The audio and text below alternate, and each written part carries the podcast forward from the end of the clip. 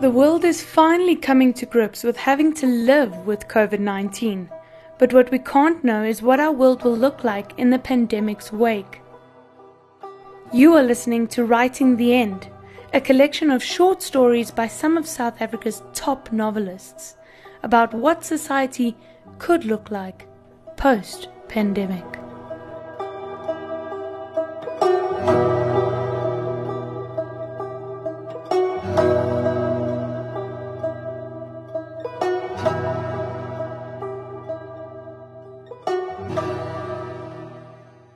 Time out of time.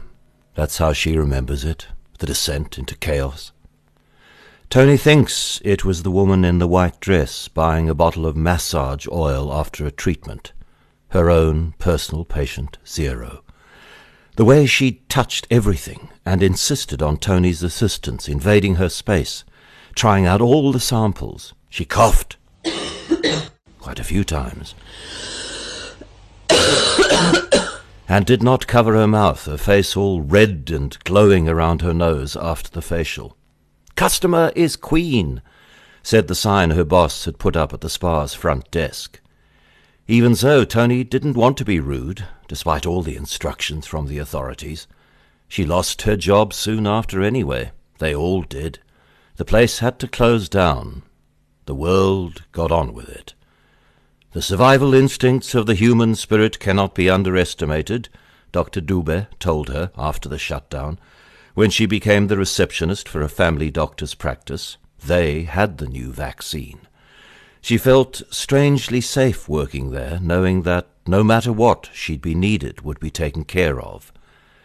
It had been rough and lonely in those weeks of isolation, although Toni had been better off than most with only mild symptoms and her grandma's small inheritance in her savings account. For a rainy day, Grandma had told Toni when she was finalizing her will in the last few months of her illness. Lung fibrosis. She got it a year before the pandemic and passed away before the virus wreaked havoc in the old age home where she'd lived. Much later, Toni thought of it as a mercy that they could still bury and mourn her grandma according to her wishes.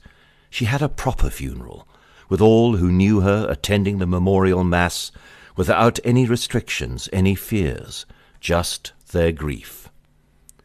Only a few months later, Mrs. Jacobson, Toni's next door neighbor at the complex, hadn't been so lucky. Her funeral was postponed. Her family and friends had to grieve in isolation. When it was allowed for them to gather again, Mrs. Jacobson's son invited Toni to the service, thanking her for being such a good neighbor in the time of need. But she couldn't face going. Toni recognizes the everyday again. People, traffic, markets, impossible pace, greed, indifference. But she can't help obsessing about ordinary gestures, everyone touching, the patients in their practice sitting in close proximity, the doctors shaking their hands in greeting, her friends hugging her in abandon, their laughter. She is overwhelmed by the return of tactile oblivion all around her.